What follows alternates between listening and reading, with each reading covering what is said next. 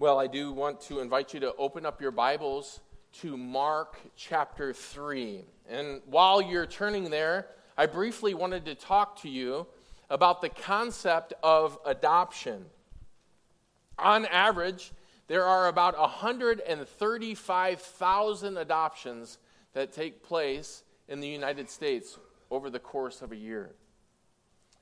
Of non step parent adoptions, 59% are from the child welfare or foster system.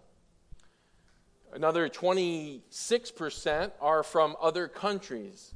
Some in our church family know the rich blessing of adopting a child.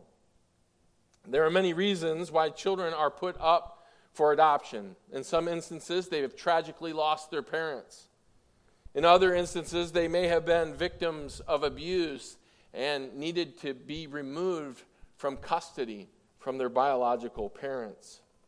Sometimes it involves special circumstances where the child is unwanted due to the age or life challenges surrounding the birth mom. There are many reasons. There are also different types of adoptions. Some are called closed adoptions, and this means that the birth mom or the biological parents no longer have a relationship with the child once that adoption has taken place. Some are called semi open adoptions. And this is where a third party is used to pass on communication between the adopted parents and the biological parents or parent. Some are called open adoptions, where the biological mother or parents maintain open communication with the adopted child with just a few restrictions.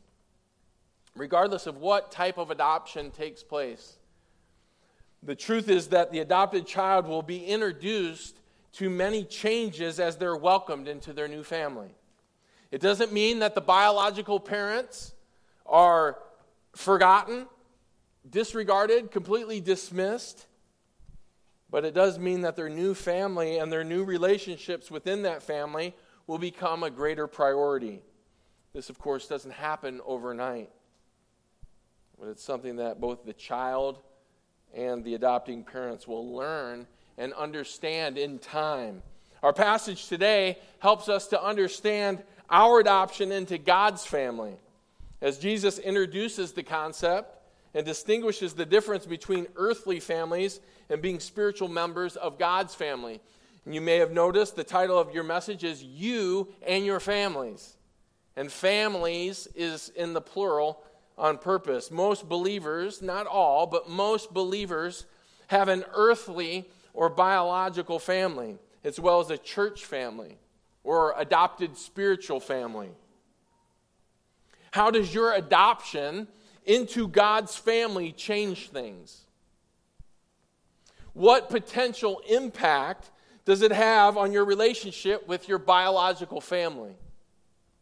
What might the Lord have you take away from this passage so that you and I better understand God's will? Let's tackle the text. Let's go to Mark chapter 3, verses 31 through 35, and read it together. And this is what it says, starting in verse 31. Then Jesus' mother and his brothers arrived, and standing outside, they sent word to him and called him. A crowd was sitting around him, and they said to him, Behold, your mother and your brothers are outside looking for you. Answering them, he said, Who are my mother and my brothers? Looking about at those who were sitting around him, he said, Behold, my mother and my brothers. For whoever does the will of God, he is my brother and sister and mother. This interaction between the Lord and his family is on the heels of the ultimate rebuke that we studied last week. And for those of you that were here, you already know that Jesus had to overcome a number of ministry obstacles. First, he had to deal with this massive crowd that continued to swarm him like killer bees from all directions. Second, he had to deal with the scribes and the Pharisees who were constantly looking for different ways to accuse him and plot his destruction. We learned last week that as a result, his family thought that he was out of his mind. And now those thoughts have turned into actions. They're going to speak to Jesus, and verse 21 indicated last week that their goal is to stage an intervention. Literally, they are going to arrest Jesus, take him into custody. And they want to get a hold of him that they might be able to bring him to his senses. And this is what's going to open up the door for the two revealing moments with the Lord so that believers embrace the priority and privilege of being adopted into God's family. And we're going to understand this in greater detail as we progress through our text. The first revealing moment comes in verses 31 through 33, where we'll see his family's request in verse 31, the crowd's participation in verse 32, followed with our Lord's response. Let's begin with his family's request, which is the first part of this intense moment where our Lord is going to address his earthly family. Look at verse 31. It says, Then his mother and his brothers arrived. And if you have an asterisk and you're using the, the NASB, again, arrived is in the past tense, but it's actually in the present tense in the original language. His mothers and brothers are arriving and standing outside, and they sent word to him and called him. They have come to Capernaum to rescue Jesus. And this is an intense moment. They haven't come to rescue him from the, just the multitudes and the scribes. They've come to rescue him from himself. They think that he's lost his mind. And they're worried about him. And they've come to get him They've come to arrest him. Their goal is to take him back with him with them and that he might get some rest and get clarity of mind. They are there to help the Lord, or so they think. Like everyone else who shows up late to see Jesus, his family must deal with the multitude, which was described as a human traffic jam last week. And we can picture this crowd in three different layers. First, you have those who were present who wanted to approach Jesus to, for a miracle, or they wanted to hear him teach, because that's what he did. He continued to proclaim the gospel faithfully and to uh, teach them more about the scriptures. And so there are people who have sought him for that, and they're crowding in on him. That would be the first layer. The second layer, of course, would be that of the scribes and the Pharisees, who, again, were continuing to be disgruntled and disrupted by all the attention that the Lord Jesus Christ was receiving from the crowd. So they're waiting and watching, and something tells me that the crowd was a little bit heavier with the scribes and Pharisees when Jesus was teaching on the Sabbath than it was during the other days of the week. But they were there. And then the third layer, of course, would be those in his family those who are coming to see him to get a word with Jesus. Keep in mind that there were no microphones, there were no amplified speakers uh, that were broadcasting the, the voice of our Lord. They couldn't send him a text, they couldn't call him on his cell phone to get his attention. They, they, they didn't have access to him. And so, like everybody else, they had to do it the old fashioned way. You know, you've heard the expression sharpen your elbows right? Show up with the, the crowd, and it's pretty interesting. Those who have been in large crowds, you know that there's, um, if you all show up to see the same thing, it's pretty remarkable how quickly the selfishness comes out and people wanting to get in line and keep moving up and inching forward. And so when his family joins the crowd, they're probably told from the crowd like everyone else who showed up late, hey, get in line like the rest of us, right? And this is why verse 31 says they sent word to him and called him. And this initiates the telephone game, the, the, the, game that we've played where you, you, you whisper through the crowd to try to get somebody's attention. And this leads us to the crowd's participation in verse 32. It says, A crowd was sitting around him, and they said to him, Behold, your mother and your brothers are outside looking for you. In our last verse, and in this verse as well, we're told twice that his mothers and brothers, his mother, singular, and his brothers, plural, are outside. And this could mean that Jesus is actually in a house.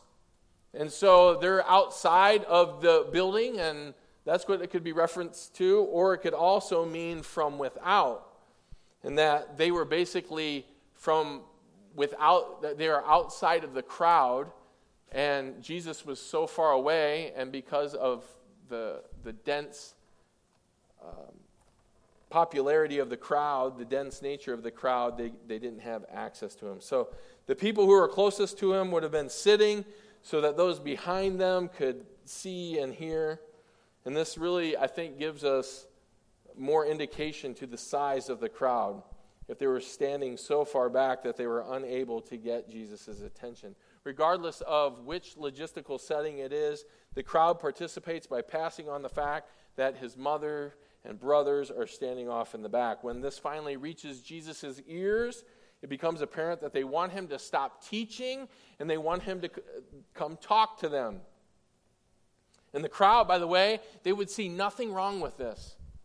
In the ancient Near East, there was nothing that was more important than one's family. Everything centered on the family. If Jesus' family needed him, the crowd would fully expect Jesus to stop teaching them and to go ahead and come to his relatives. And this is going to lead us to our Lord's response in verse 33. Answering them, he said, okay, again, it's in the past tense, asterisk. He is saying, Who are my mother and my brothers? So instead of stopping what he's doing, and going to his mom and to his brothers, Jesus simply said, Who is my mother and my brothers? And the crowd must have been shocked. You don't know who your mother and your brothers are? I mean, think about it just even literally. Mary was perplexed. His brothers probably felt very slighted. They had traveled all the way from Nazareth, they had come to Capernaum. They were, had major concerns about Jesus. And in the presence of other people, he's saying, Who are they? Who are they? This is an intense moment. And our Lord's response to his family seems cold on the surface, but it was designed to teach, teach some very important truths. And as we'll see, Jesus uses the arrival of his physical family as an opportunity to teach us about his relationship with his spiritual family. And this takes us to the second revealing moment and the heart of this passage. It's an intentional moment. It's a moment to teach you and I about his adopted family. In verse 34, Jesus makes a revealing observation, followed with a divine declaration in verse 35 as he capitalizes on this prime teaching moment. His words apply as much to us today as they did to those who heard them directly. Let's start with his revealing observation for you. Verse 34 Looking about at those who were sitting around him, he said, Behold, my mother and brothers. Jesus' eyes, after they had been approached, after his ears had heard about the request, he stops. He looks around slowly. And his eyes would have been surveying the crowd. And he wouldn't want them to miss this moment. And he says this Behold, my mother and my brothers. And the crowd would have been captivated by this statement. They would have been absolutely captivated. Mary, who had nursed and raised Jesus, loved him all the way into manhood, who had come for him in genuine loving concern, was probably crushed. His brothers would have been shocked as well. What did Jesus mean by this shocking answer? Before we answer that question, let me tell you what it does not mean. Jesus was not severing all ties with his family. Jesus was not encouraging those who were listening to him to sever ties with their families. We can be certain that Jesus loved his family and was grateful for them, and that he wants us to love our earthly families as well. The point that he is making is that spiritual relationships take priority over human relationships. Yes, even family relationships. And though we have the advantage of having a complete biblical perspective, we still find these words difficult as parents and brothers and sisters. There's a you factor that is embedded in this text. And again, Jesus is sharing these same words with us today. What was he saying? Family is important, but it's not all important. There are times when your earthly family and earthbound relationships can come between the believer and what the Lord wants them to do. And that was the problem that our Lord faced in this passage, right here in these verses. Jesus' family came to stop him from doing what his father sent him to do. They were hindering him and standing between him and God's will. And Jesus is preparing his disciples. He's preparing you and I today to be prepared for such a time. He's letting us know that there will be times just like this, just like the one I am facing, Jesus is saying, right now. And you see this right here in this moment, where God's will will take precedent and priority over your earthly family. A lot of people are so committed to the life of their earthly family that they allow those commitments to supersede spiritual commitments. Their earthly family becomes a spiritual impediment to their commitment to the Lord and His will. Every sacrifice is made for the family, every commitment is made there, every moment is occupied there. Everything revolves around what is happening in the family to the point that, guess what? It's idolatrous. It becomes idolatrous. And let me make sure that I'm clear because I love my family. And I know you love your families too. I want to make sure that I'm clear. There's nothing wrong with loving your family. You should. Yet it should be in a way that honors and magnifies Christ. And our Lord is helping us to see that family affairs, if we're not cautious, can pose a spiritual threat to our relationship to the Lord and His will for our lives if not prioritized correctly. When your family business habitually hinders your relationship and service to the Lord, you need to be concerned. When your family business constantly keeps you away from your adopted church family, you need to be concerned. When your family business continues to hold you back from discipleship and your spiritual growth in Christ, you need to be concerned. And notice how I describe those things habitually, constantly, continuously. God wants us to love both of our families, yet the Lord is lovingly and graciously helping us to see our need to prioritize our adopted family as we fulfill God's will. In Matthew 10, verses 34 through 39, and I'll invite you to turn there because I'm going to read a little bit of the text. Jesus shares that there'll be times when your commitment to your family and your commitment to the Lord are actually going to clash. Starting in verse 34 of Matthew chapter 10, Jesus says, Do not think that I came to bring peace on earth. I did not come to bring peace, but a sword. For I came to set a man against his father, and a daughter against her mother, and a daughter in law against her mother in law. And a man's enemies will be the members of his household.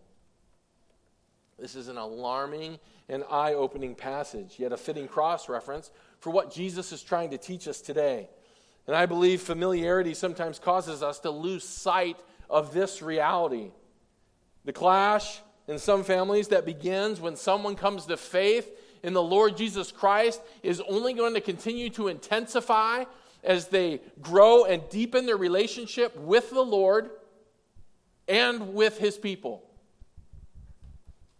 It's going to get amplified. There's going to be friction.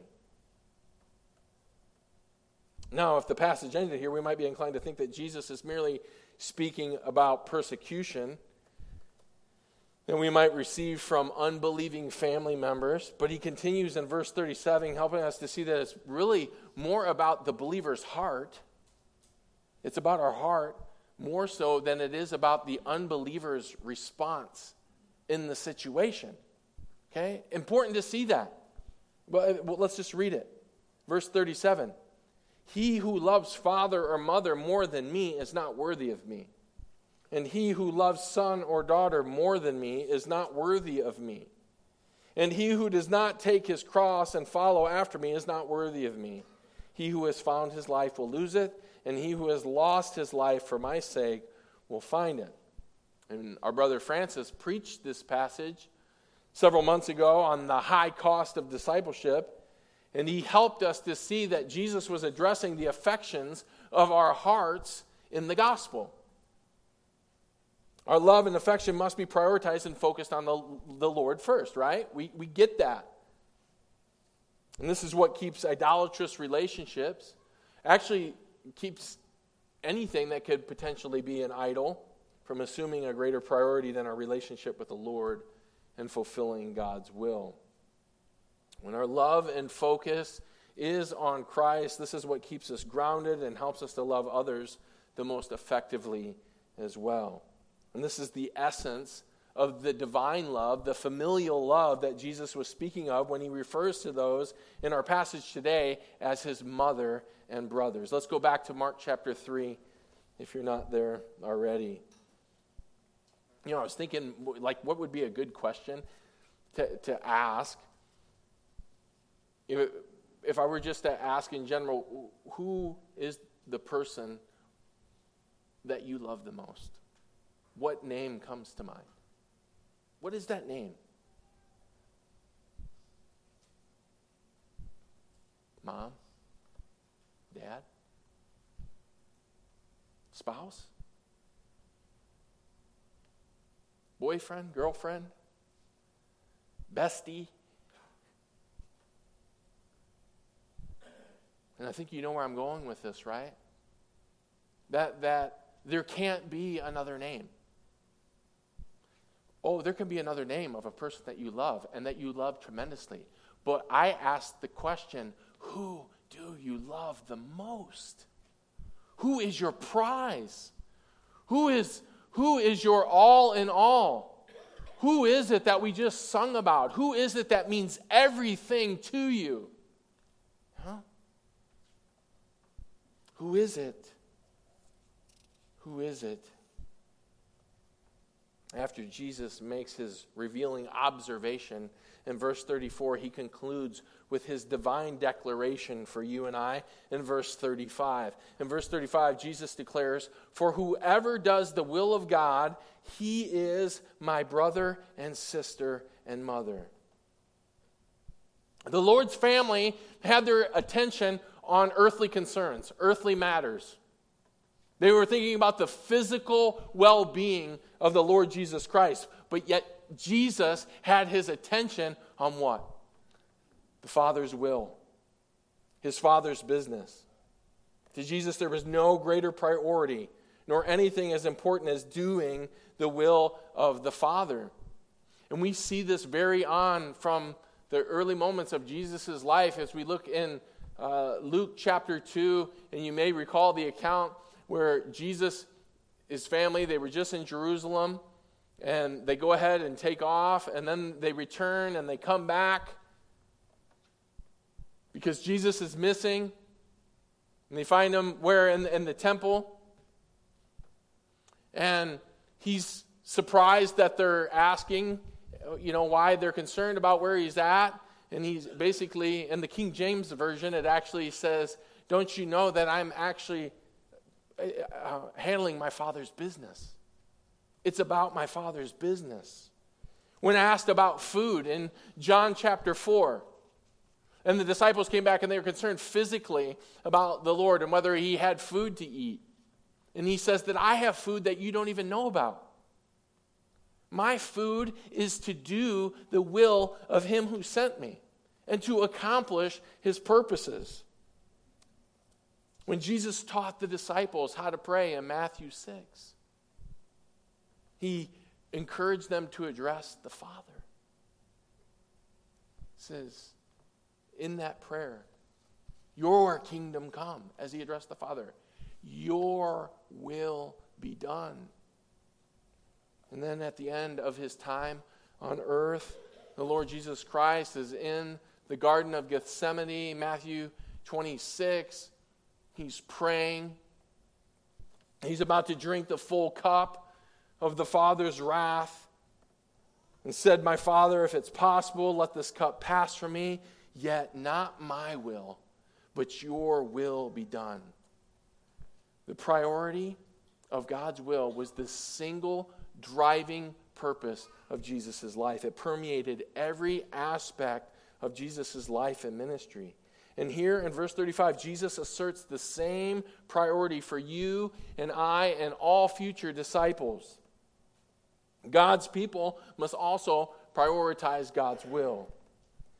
And the Lord saved us to serve Him and His purposes. And so He has every right to expect us to place His will ahead of our own. Amen? Amen. He does. He does.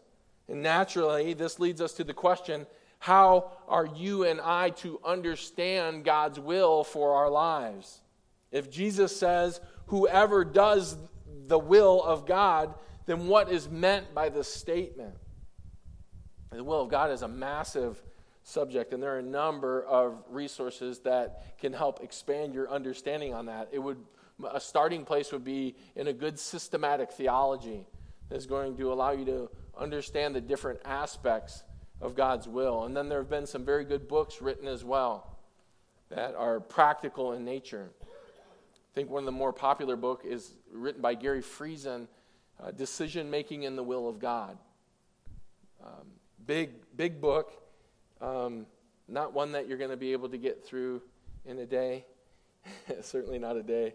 Maybe not a week, depending on your ability. If you're a slow reader like me, it's not going to happen in a week. Okay? Uh, I do think it's important that every believer have some basic comprehension of God's will. And I think Dr. MacArthur's book, it's actually a little booklet called Found God's Will, provides the most concise biblical view.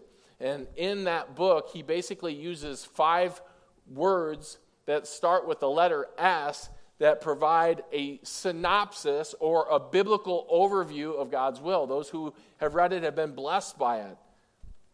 Very practical as well. If you've not, uh, if you don't know what that is, I put those S words in, in your outline so that you could have them right there for you. It's God's will that you would be saved. It's God's will that you would be spirit filled. It's God's will that you would be sanctified. It's God's will that you would be submissive. And it's God's will that you would be willing to suffer. I want to go ahead and just share a couple of the, uh, the passages.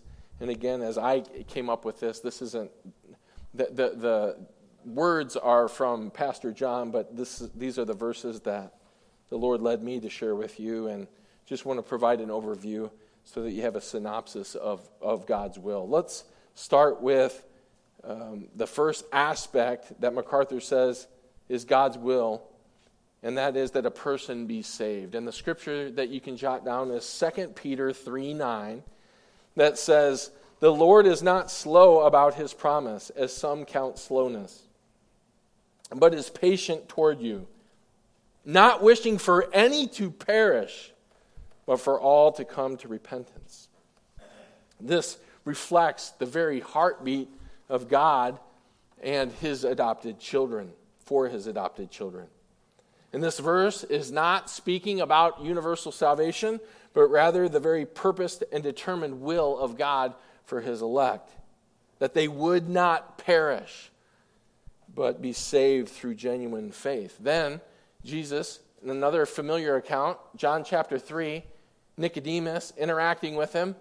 Nicodemus comes to him, and Jesus lets him know that you must be born again. Every true child of God must experience the new birth. There was a moment in time when the believer saw their sins and understood that they were condemned in the eyes of God. And at that moment, they trusted completely in Christ alone for salvation.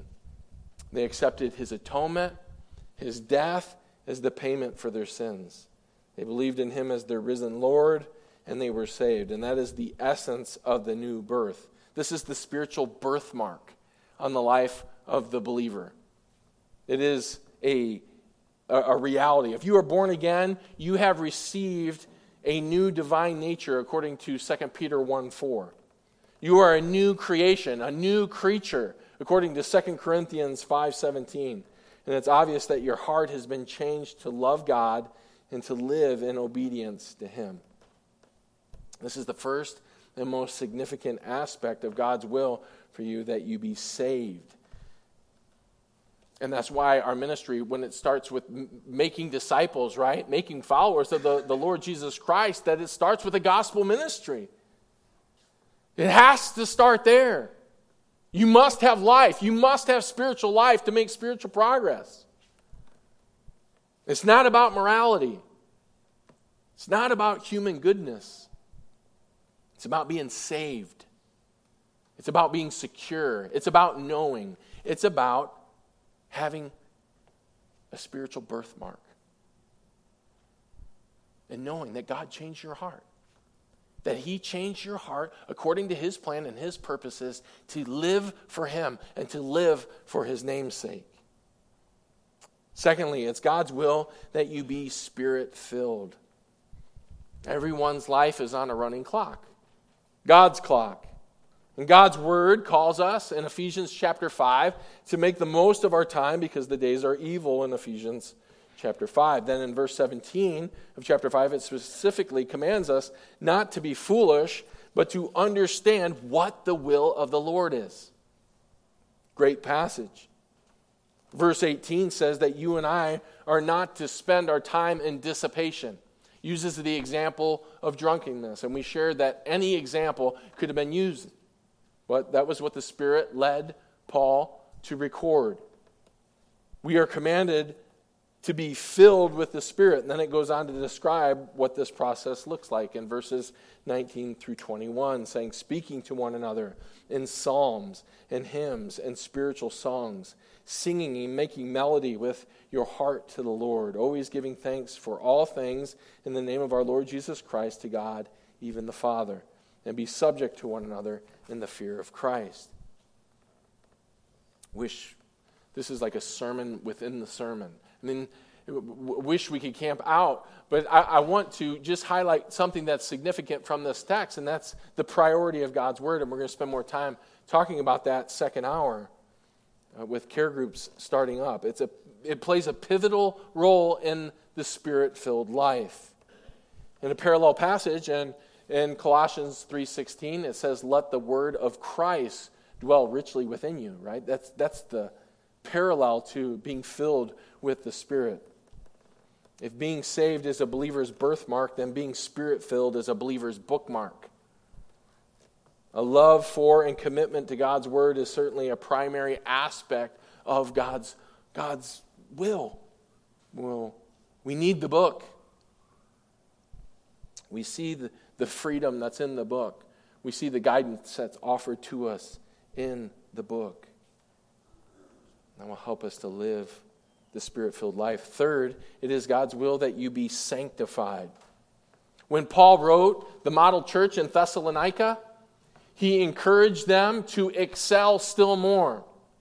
And when we get to the end of his first letter, 1 Thessalonians chapter 4, Paul is led by the Spirit to record this. Finally, then, brethren, we request and exhort you in the Lord Jesus that as you received from us instruction as to how you ought to walk and please God, just as you actually do walk, that you excel still more. Verse 2 For you know what commandments we gave you by the authority of the Lord Jesus. And so much of what they had to communicate it, there was no print and press, there were no Bibles recorded yet. The Spirit guided them to share the exhortations and the commands. Verse 3 For this is the will of God your sanctification, that you abstain from sexual immorality. Paul's time was no different than the time that we're living in today, where sexual immorality was epidemic. And granted, the temptations and the seductive elements that exist in our time are much greater as it relates to TV, as it relates to printed material, as it relates to the internet, as it relates to all these different forms. But at the heart level, the battle with sexual sin was still the same. And the Greek word for sexual immorality is the Greek word porneia, which is a blanket term that covers any and all type of sexual sins fornication, adultery, homosexuality, bestiality, all of that is covered and mentioned, those things are mentioned in the Old Testament, and it's covered under this umbrella term in the New Testament. It is God's will for believers to be set apart from every aspect of porneia, which in our day would also include pornography or anything that is going to promote or incite sinful lusts. It's God's will that you distance yourself from any and all aspects of porneia. Any and all. It, it, it, it's a separation, it's sanctifying, it's being set apart from those things. And we know that there's mercy and grace in the gospel and for forgiveness. But there's also an, an, intentionality and a purpose that there should be progress as you're progressing in evangelism and in discipleship, that you're not ensnared or entrenched in sexual sin. That you are distancing, you are creating distance from those things. From the point that you were saved, what measurable spiritual progress have you made in distancing yourself from those things? Good question to ask. And again, when we talk about care groups next hour, and we talk about preparing our hearts for care group ministry, and you will not want to miss second hour. I'm telling you, even if you're not a part of a care group, I, am telling you, if there was one second hour that you want to stay for today as it relates to talking about transparency, accountability, prayer, and progressing in the Christian life, today is the day that you want to be here. It is.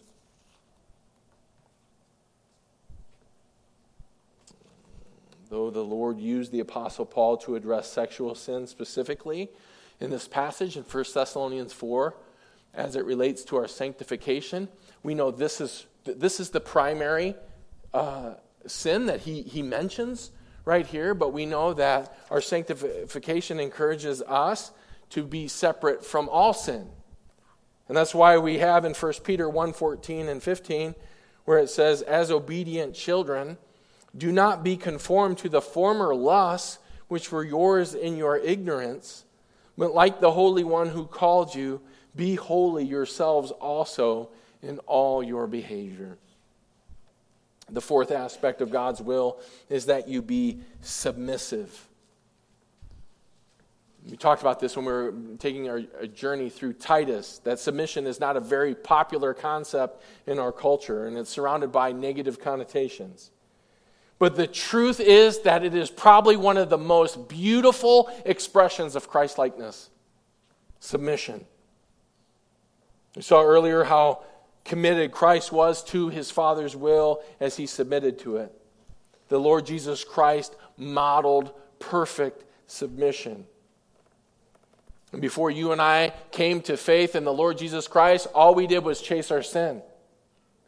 And when after salvation, after coming to faith, after being given a heart of repentance, now all we do is run from our sin.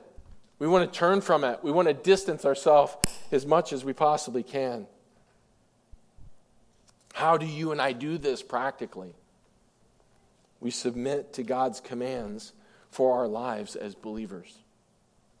Through the enabling grace that's imparted to us through the gospel, the power of Christ through the gospel, we're empowered to submit to the glorious commands of the scriptures. And this is where Christian joy and freedom is. Submission and obedience steers us clear from the destructive elements of this world.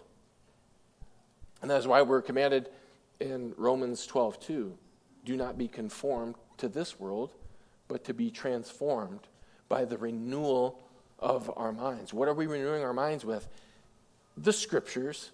I think we all get that. I've mentioned that before. But can I just add a little bit more emphasis? We need to renew our minds with the commands of scriptures. That is what provides guidance and direction for our lives. That is what every command, New Testament command, is designed to make a person more and more like the Lord Jesus Christ, to make us holy, to make us set apart. Submission is commanded throughout the New Testament for us. We're to submit to God. According to James 4 7, we're submit to the government in 1 Peter 2 13. We're to submit to the elders of the church in Hebrews uh, 13 17. We're to submit to one another in the fear of Christ in Ephesians 5:21, wives to husbands, children to parents, employees to their bosses. It's God's will for you and I. A life of submission that will protect us and grow us and most importantly glorify him. Can I get an amen? Can I get an amen on that one? It's it's it's where it's at. The fifth aspect of God's will is suffering. Again, not another welcomed concept in our culture. Sign me up for the list of suffering. Certainly not going to hear that message broadcasted in a lot of seeker sensitive ministries these days. They're reluctant to teach about it. And God used the Apostle Paul when writing to the Philippians in chapter 1, verse 29 For to you it has been granted for Christ's sake, not only to believe in him, but also to suffer for his sake. Jesus shares more about suffering in his own words in Luke chapter 6, verses 22 and 23, when he says, Blessed are you when men hate you and ostracize you and insult you and scorn your name as evil for the sake of the Son of Man. Be glad in that day and leap for joy.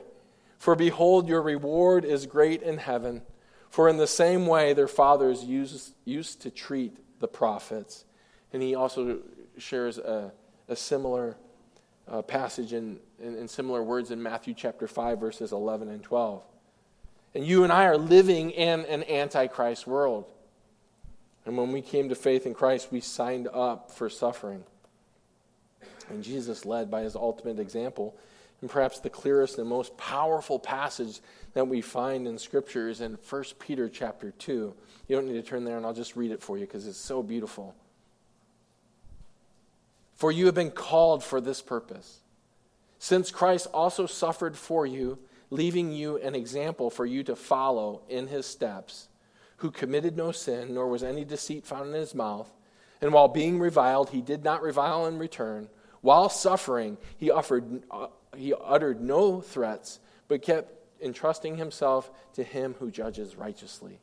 And he himself bore our sins in his body on the cross, so that we might die to sin and live to righteousness. For by his wounds you were healed. For you were continually straying like sheep, but now you have returned to the shepherd and guardian of your souls. The beauty of us walking in the will of God when we're saved when we're spirit filled, when we're sanctified, when we're submissive, when we're willing to suffer, it comes with a tremendous privilege. And that's where our passage in Mark chapter 3 ends. The very last thing that Jesus says. Jesus concludes his divine declaration for you and I in verse 35, if you want to turn back there with me, Mark 3 35, by declaring the priority of God's will, and then he finishes by declaring the privilege that is ours when we embrace God's will. Verse 35 says, For whoever does the will of God, he is my brother and sister and mother. You notice? Ladies, do you notice? So beautiful. Just to make sure there, there wasn't any confusion as it related to female fellowship. He included sister in this final expression. And what a tremendous privilege it is to be adopted into the family of God. And think about all the rich blessings that come with that tremendous privilege our fellowship, the one another's of Scripture, the opportunity that we have to lean on each other, the opportunity that we have to praise God together, the opportunity that we have to grow together as the family of God. Tremendous, tremendous privilege.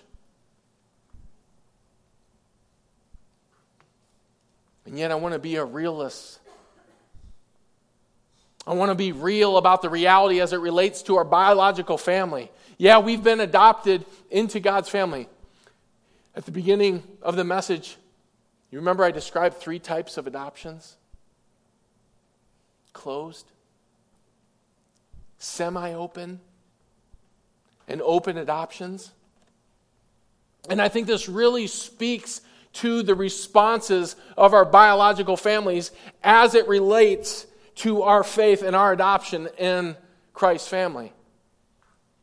There are some in this room when you came to faith in the Lord Jesus Christ and you shared with your family, that came at a great cost. I know it came at a great cost in my own life. When I was led to go to the seminary to be trained and my mom said, I will never go to your church and I will never come to your graduation. And I'm certain that there are people present in this room today that have had a much, much stronger response as it's related to their parents or their biological family. And it's a mark of a closed adoption. They're closed, they don't want to have anything to do with it. Nothing to do with it. To the point where some people have actually been told, get out. Get out. You're going to trust in Christ? Get out. Does that close it? Wow. Closed. Not everybody's experience. In all these situations, unlike legal adoption today, it's not, it's not permanent there's progress that can be made. What was the other type? Semi open. Third party communicates on behalf of the biological and the adopted parents. You come to faith, but you want to know what? They don't want to hear it from you. You try to share your faith. I, yeah. Thanks. Thanks. Yeah, thank you. But, but you don't understand. You, you, you need Christ. I, I know, I know, I know. You've shared it before. Thanks. Thanks. And they're not completely closed. But it's probably going to take some third party communication, if you know what I mean. We're going to have to pray that the Lord sends workers into the harvest and allows people to continue to interact with them so that, that they get to hear more about Christ and to hear more about the gospel. And then there is open adoption. Praise the Lord for those of you who have been raised in families who are they're believers. They've trusted in Christ. There is no impediment. There is no obstruction as it relates to you fulfilling God's will because they're trying to do the very same thing, right? Amen. It's a beautiful, beautiful expression. When both wills are aligned, when both care about the progress that the other person is making. It's beautiful. I just think about our church family and the level of familial love. And, and I'm, I'm telling you, there is an aspect of our love that exists on Sunday, but it, it, it goes to a, a, deeper and more abiding level, and it's t- intended to in discipleship relationships that take place in care group, where we can get to know each other better. And if you're someone here visiting today, we're so grateful that you would come to our church. We're thrilled that you would be here today. But can I just share something with you? And I'm just going to be straight up. That if you're looking for a church where you can just duck in on a Sunday and duck out and, and mark a, you know, a place just to, to, to go to church and that's it. But there's not a desire to engage with the family of God and to progress in evangelism, discipleship, and to grow together and to build relationship, I'm just going to be straight up. This isn't the church for you. I am being straight up. And I, but, but make sure you understand, I want it to be the church for you. And so does everybody that's in our church family. We want you to stay here. We want to walk together. We want to be together. We want to grow together. Okay? Because there's so much that the Lord wants to give to us through our spiritual family. And it's there, and we're going to talk more about it second hour. Well, I want to conclude with a quote from J.C. Ryle, who had this to say about our final verse in our passage today. How much there is in this single expression. What a rich mine of consolation it opens up to all true believers. Who can conceive the depth of our Lord's love towards Mary, the mother that bore him and whose bosom he had nursed? Who can imagine the breadth of his love towards his brothers according to the flesh, with whom the tender years of his childhood had been spent? Doubtless, no heart ever had within it such deep well springs of affection as the heart of Christ. Yet even he says, he says, of all who do the will of God, that each is his brother and sister and mother. Let all true Christians drink comfort out of these words.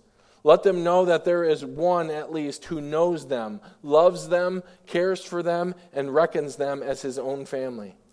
What if they are poor in this world? They have no cause to be ashamed, when they remember that they are brethren and sisters of the Son of God? What if they are persecuted and ill treated in their homes because of their religion? They remember the words of David and apply them to their own case. When my father and mother forsake me, then the Lord will take me up.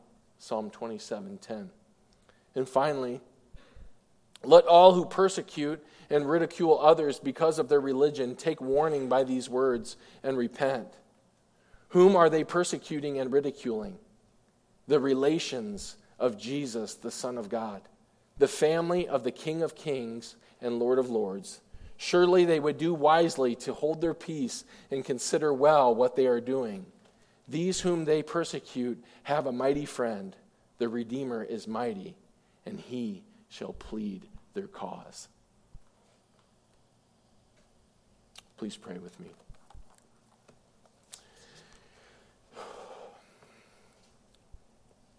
Gracious Father, we are at the place where we often arrive at the end of a message where your word has been proclaimed and we see different realities and principles that apply to our own life. Your, your will challenges us. It challenges us in so many different ways. We thank you for the perfect righteousness that is ours in Christ. We thank you for the enabling grace that comes through the gospel that we could never earn, that we could never merit on our own. I pray, Father, if there's anyone here today that has not trusted in you completely for salvation, that they would cry out today to you in forgiveness, and that they would turn quickly from a life in pursuit of self to living for you and your name's sake. To do your will. And that's the heartbeat of our church. Father, help us to do your will. Help us not to think lightly of the riches that have been bestowed to us through Christ, through the gospel. And there is an aspect where we have to reach on this side of the cross. But you give us the very strength to do so. You stretch us, you fashion us, you change us according to your will. And so we just want to take some time right now just to thank you for all that you are continuing to do. I ask, Father, as our care group ministry kicks off for the year, that you would bless every single care group with deeper and more abiding relationships, one to another, that are in Christ that are in your Son. We look forward to the gospel progress that will be made as a result. We ask now that you'll just bless us as we sing this final song, that you would be our vision, that you would cast vision for us to see what it is that you have for us as it relates to your will. We give you praise and thanks in the matchless name of Christ. Amen. We are going to sing Be Thou.